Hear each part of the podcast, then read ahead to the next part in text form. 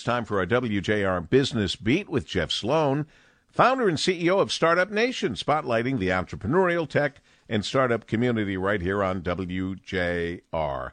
Good morning, Jeff. Good morning, Paul. As we move further and further away from the epicenter of the pandemic of 2020, it's becoming clearer which changes the pandemic caused that will be here to stay long into the future. Certainly, we all know that e commerce has arrived as a mainstay in the way consumers make their purchases, and one form of e commerce, known as click and collect, is now predicted to be part of the new normal as well.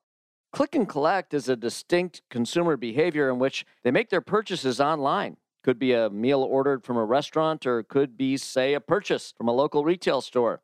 But instead of having it shipped or delivered, the consumer goes to the establishment and picks the item up, him or herself.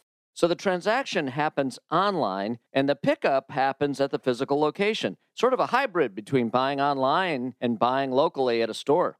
And during the pandemic, this behavior skyrocketed. In fact, US click and collect sales more than doubled in 2020, said Ethan Cramer-Flood, eMarketer senior forecasting writer, predicts that click and collect will sustain double digit growth rates of course, the pandemic drove this activity out of necessity since many consumers either couldn't dine in at a given restaurant because it was closed to in person dining, or out of safety concern because people simply didn't want to go into an establishment to make a purchase out of fear of increased risk of exposure.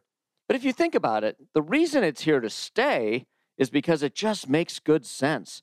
It's a convenient way to transact a purchase.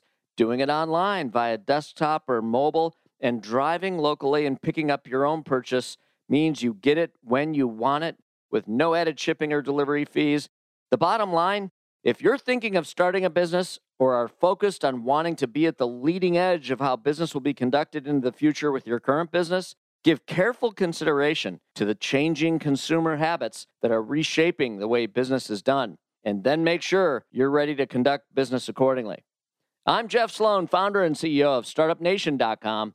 And that's today's Business Beat on the great voice of the Great Lakes, WJR. This segment brought to you by Dell Technologies.